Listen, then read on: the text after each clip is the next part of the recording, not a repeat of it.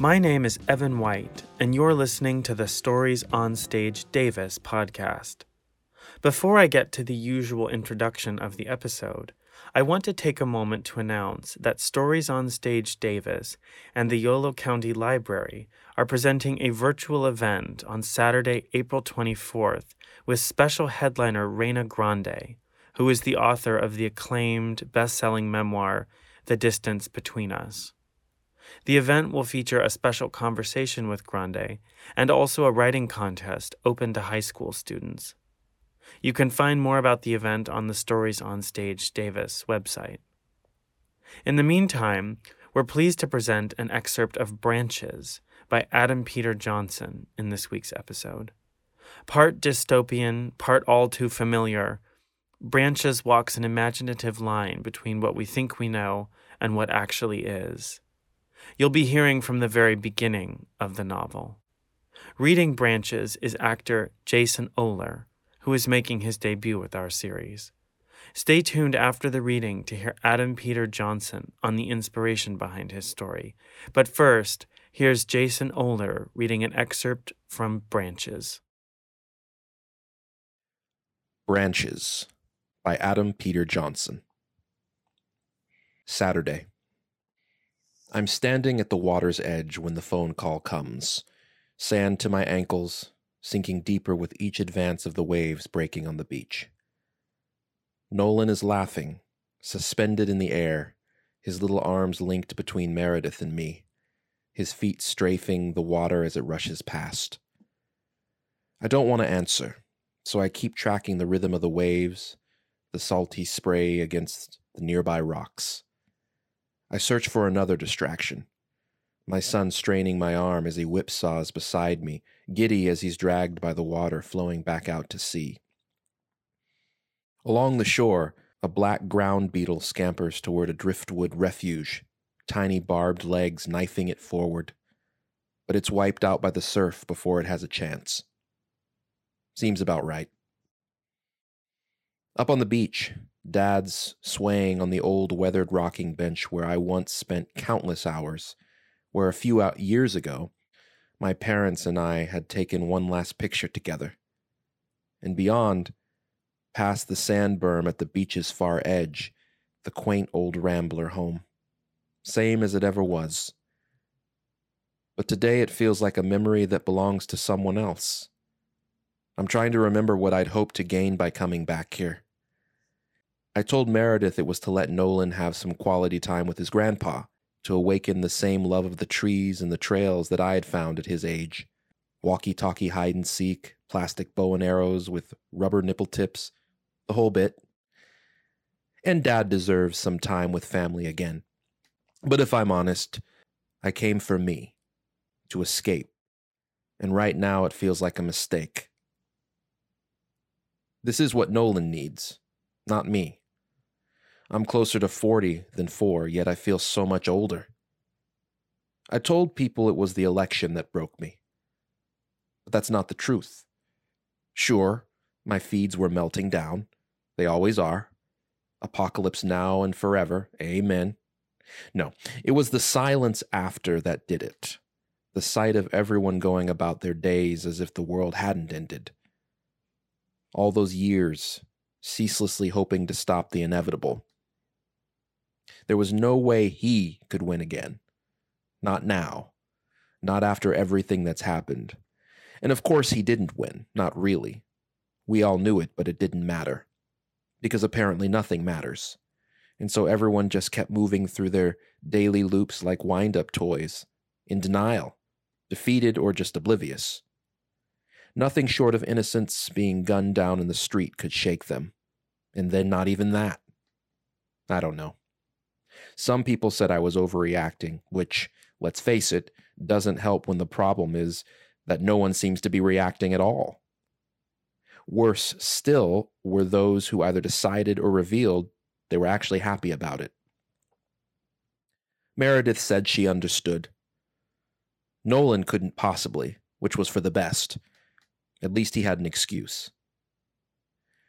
Take it, Meredith reminds me of the call still ringing out against the crush of the waves.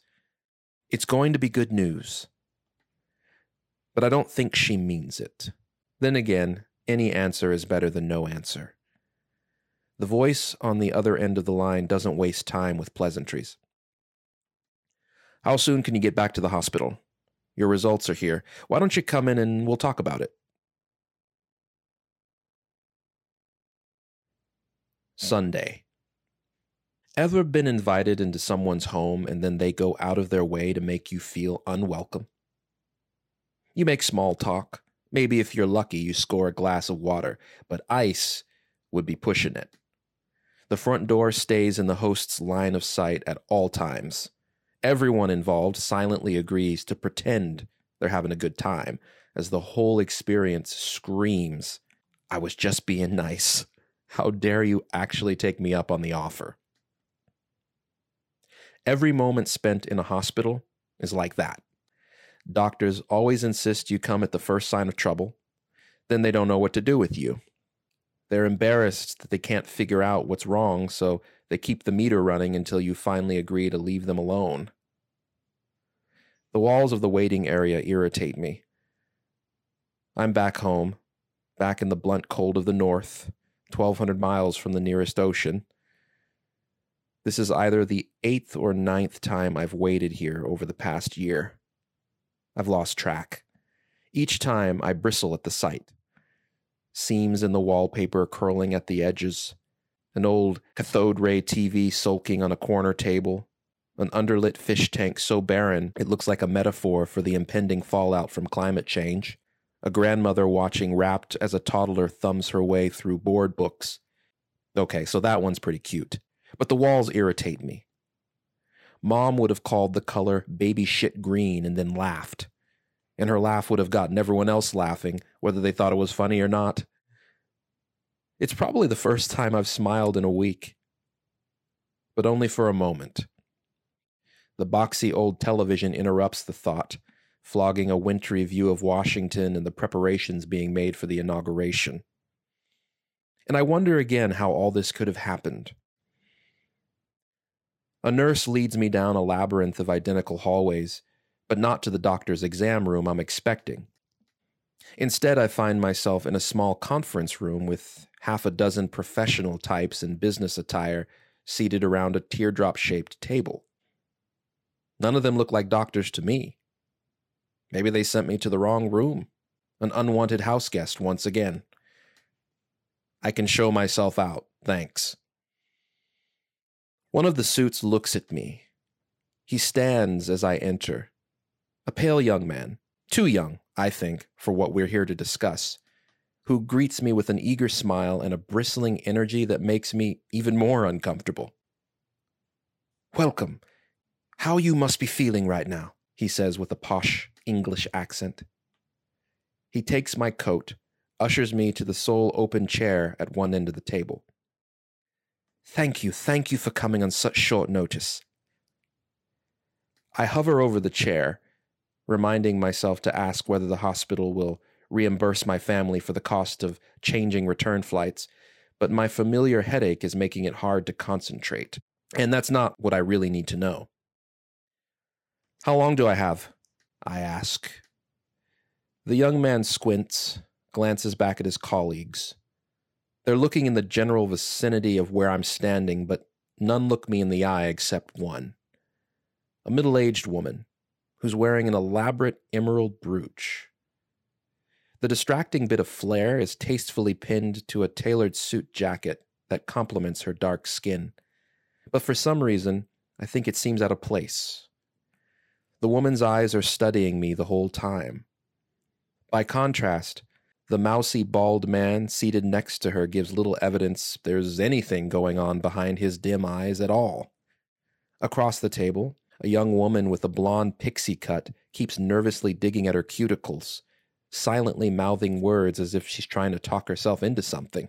And the other two make so little impression they're practically human screensavers. Beg pardon, the young man says, puzzled by my question.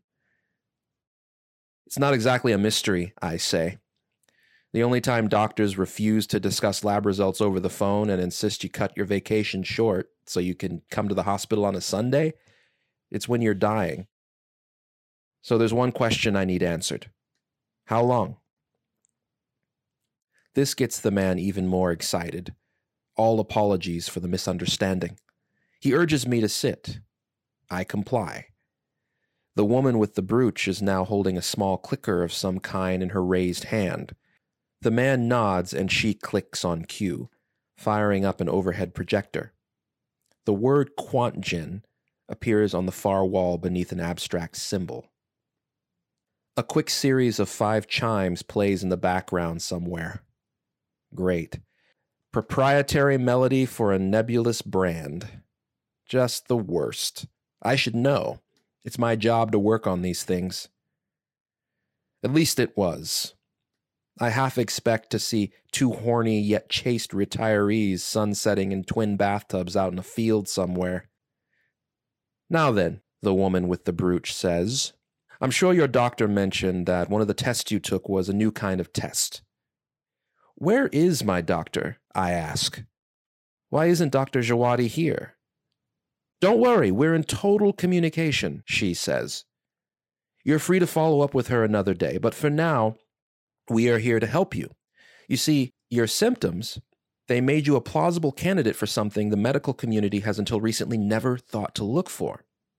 Something special. She advances the slide on the wall, and Quantgen is replaced by the branching limbs of a massive tree. It's a big world out there, she says. In fact, it's much bigger than you know. Wait, I interrupt. Just so I'm clear, because I don't know that I got a straight answer, you're saying I'm not dying, correct? Before she has a chance to respond, the pixie cut abandons her cuticle and jumps in. For some reason, she lets out a nervous breath and appears overcome with emotion. Can't you see in my eyes that I'd rather die than cause you a minute's pain? She says to me, the eyes in question welling up. No, wait. Can I start over? Everyone else glances at one another, not really reacting, and I have no idea what's happening. The young man in charge cuts her off with an open palm. Whoa, whoa, easy. Let's just, um, sorry about this, he says in my direction. Let's take it down a notch, okay? Beverly here, Fontaine, she corrects. Ah, right, Fontaine. You see, she's just. Fontaine? Really? He turns to the others for validation, but gets nothing. So he presses on. anyway, she's been in back to backs all day, and well, let's focus on moving forward with the presentation, shall we? Of course, Fontaine says, immediately composed. Sorry. The woman with the brooch resumes as though nothing had happened, clearly a pro, her eyes still trained on me. You know, for centuries, people believed that persistent seizures, like yours, were caused by evil spirits or demons, some living force, and many believed that epileptics had been granted a supernatural gift that let them see things others could not some even called it the sacred disease. Now, advances in modern medicine and the discovery of the neurological basis for epilepsy did away with those theories. But then, not all seizures are made equal. And occasionally, further advances mean we later learn our ancestors were onto something, however imperfect their understanding may have been.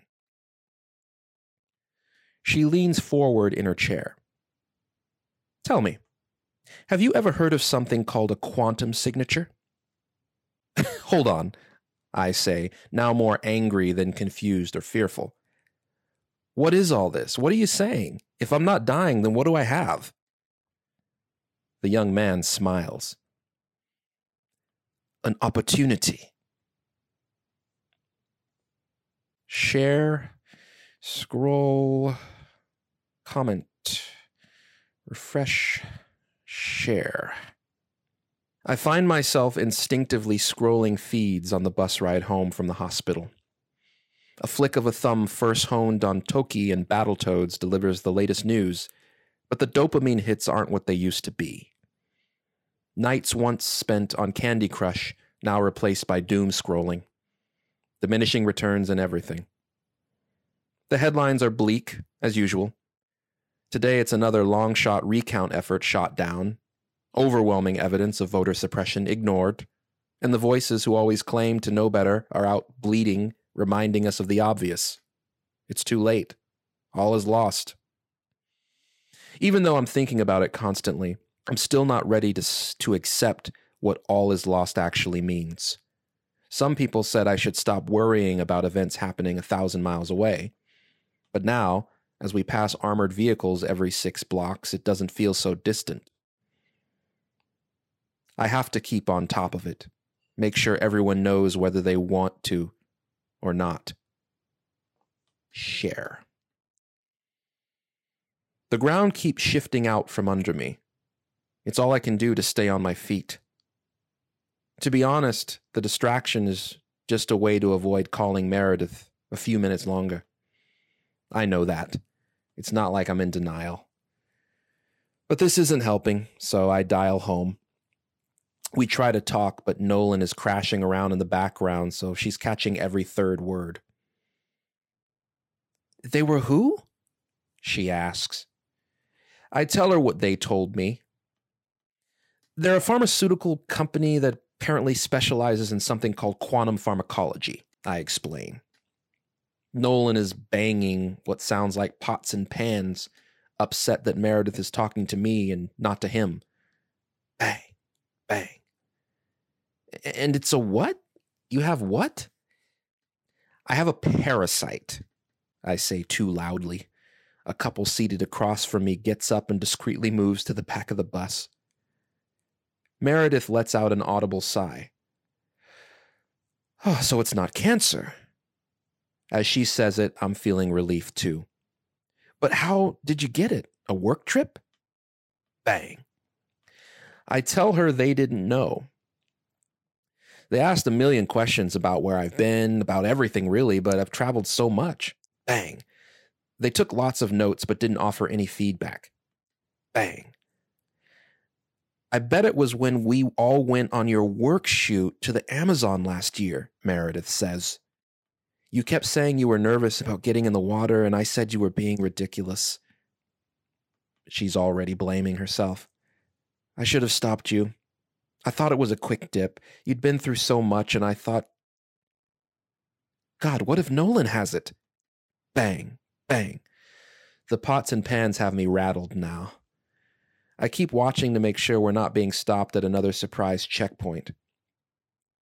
Nolan was never anywhere near the water on that trip, I remind her. And the truth is, we don't know. It could have been any of a dozen trips or not a trip at all. All I know is they didn't seem to know. It's a species they've just recently discovered.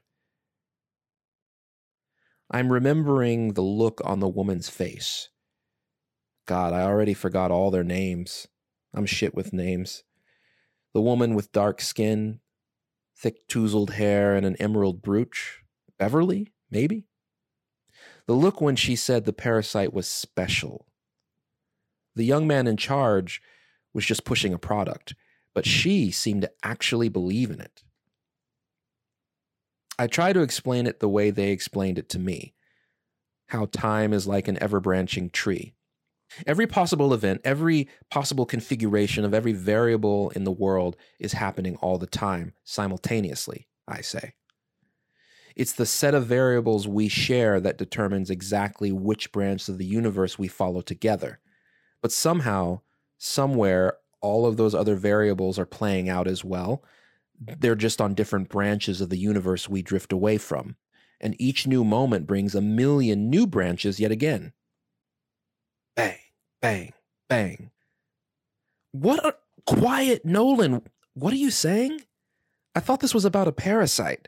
It is. The parasite in a host makes its way to the brain, but as far as the scientists can tell, it doesn't cause any real damage. Instead, it drifts. It's not like any other living thing they've seen before. Sometimes, when branches split, the parasite forks away from everything else and follows a different branch instead. And these people, QuantGen, they can tell because at the tiniest scale possible, the quantum level, apparently everything from our branch has a signature that always reads the same. I didn't totally understand what they were saying, but it's like everything here vibrates the same or something. Bang, bang, bang. So you have a fluke or something in you? Nolan, kiddo, stop. Something that vibrates different because it's from what? A, different timeline? I mean, that's crazy. And you believe them.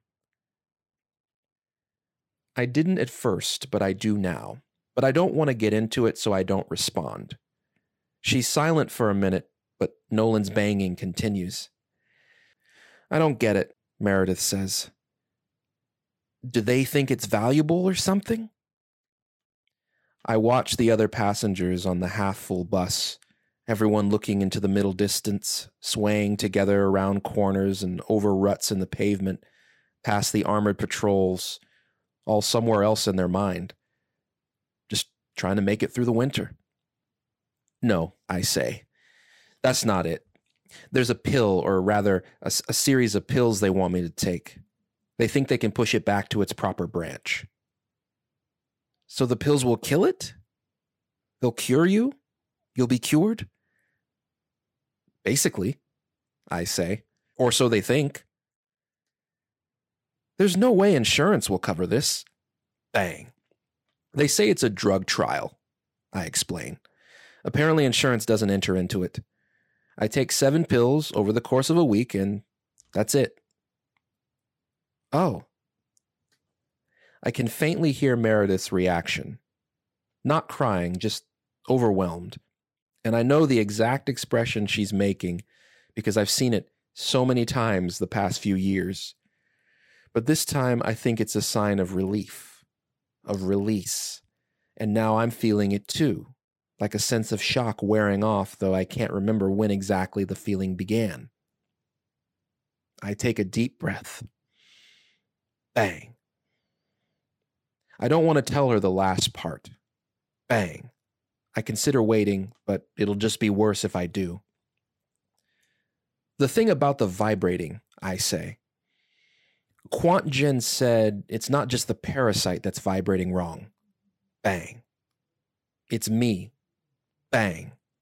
They're saying I'm from another branch too. What? What does that mean? Would the pills hurt you? They told me there was no chance, but then they also had me sign several waivers. I don't understand, she says, becoming more alarmed. So these people, people we've never heard of before, they're saying you have a parasite that's giving you seizures and makes you vibrate wrong, but the pills will make it go back to a different branch of reality or whatever. Not exactly. They think the nausea, the seizures, all of it is the result of drifting between branches. Apparently, I've been drifting with it ever since I picked it up. In theory, the pills should stop it and send us both back. Bang. Bang, bang, bang. Honey, this is crazy. Meredith shouts over Nolan's banging. This sounds like a scam. We need to call someone. I'm not going to lose you because you won't lose me. Of course not. I'd still be here, they said. Same as always. As they described it, you probably wouldn't even know I've changed, and I'd be vibrating right again. I just, I guess, in some way, wouldn't be this version of me. I know the look she's making now, too.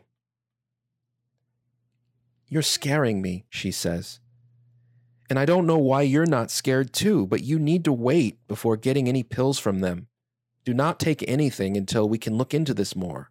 Okay? Promise me. I promise. We hang up and suddenly I realize I'm the only passenger left on the bus, so focused I hadn't even noticed anyone get off.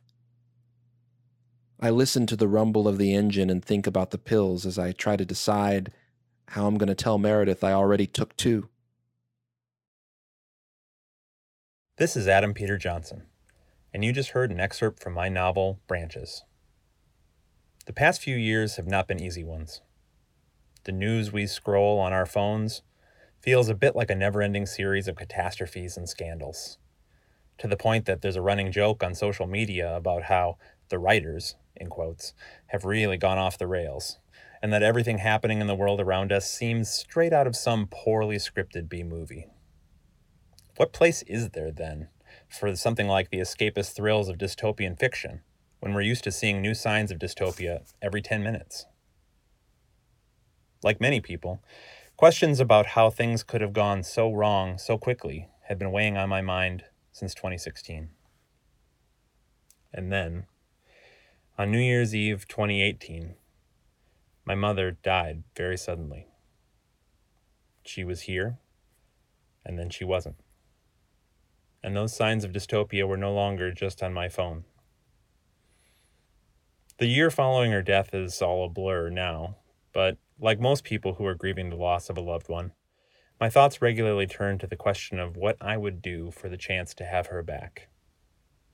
But of course, we've all read endless stories about making deals with the devil, and they all end the same way. So there was never a hypothetical I could imagine that made any sense. Of course, the devil would never offer a fair deal. Rod Serling taught us better than to fall for that. But I still had this desire for some kind of solution, even if I couldn't quite articulate it. It wasn't until a year after Mom's death, around the time we all became collectively homebound as a result of COVID 19, that it occurred to me to reframe the question. Forget about playing God. If given the choice between living in various worlds that would all continue to exist whether I'm there or not, which would I choose? Now, I've always loved stories that involve time travel. And one thing the best time travel tales have in common is that they're all fundamentally stories about regret, about righting wrongs, fixing things that are broken, or things you would wish you had done differently. They're all rooted in that universal longing for a do over, because anyone who's lived has something they regret. But when it came time to write this story, I decided I wanted to do something different. I wanted to take that wish fulfillment fantasy of changing the past off the table and instead focus the story on the question of whether we can change our present and ultimately our future. Instead, this novel plays out in the present day across timelines that are almost but not quite the same. Because in addition to time travel, I also love dystopian stories about alternate histories and futures. These two subgenres tend to get lumped into that same gnarly ball of wax we call science fiction. But for the most part, the appeal of alternate timelines lies in the fact that they're thought experiments about the world around us. And we can enjoy the escapist thrills of a dark world where Nazis won World War II because we're reading about it from a place of comparative safety and security. But, as I said, right now we are not living in a time of safety and security. So, on the one hand, we have this rich genre of stories rooted in a sense of personal regret, and an equally strong tradition of stories that try to say something about societies. And really, what interests me as a writer is the connection between those two things. We don't live outside of society, we are a part of it. And society can't function without shared myths we tell one another about how the world around us works. Branches is a novel about those stories we tell one another and ourselves. It's about a man who's deeply unhappy with the world, in a way that I'm sure reflects the feelings of many people today. But, unlike most of us, he's given the chance to start over. He's certain why things have gone so wrong, but as the story progresses and events change, bit by bit, his certainty gets tested. It's a story about the ways people respond to events beyond their control, and also a story about grief. It's unfortunate that so many people can relate to this right now. Living in America in 2021 is hard enough without dealing with tragedy and loss on top of it. But I also found the act of writing about a world where the pandemic never happened and the trade offs that occurred as a result offered me a sense of clarity and perspective that made the challenges of 2020 much more bearable. If I have one wish, it's that branches might help someone gain a new sense of perspective about their own life. Thanks for listening. More information about my novel Branches is available at adampeterjohnson.net. You've just heard an excerpt of the novel Branches by Adam Peter Johnson, read by Jason Oler. The Stories on Stage Davis podcast will be back on March 13th with a story by emerging writer Lauren Huang Finkelman. The Stories on Stage Davis podcast is a sponsored project of YOLO Arts, a nonprofit arts organization, and supported in part by a grant from the City of Davis Arts and Cultural Affairs program. Find upcoming episodes, view our archive of past episodes, and help support our series at storiesonstagedavis.com.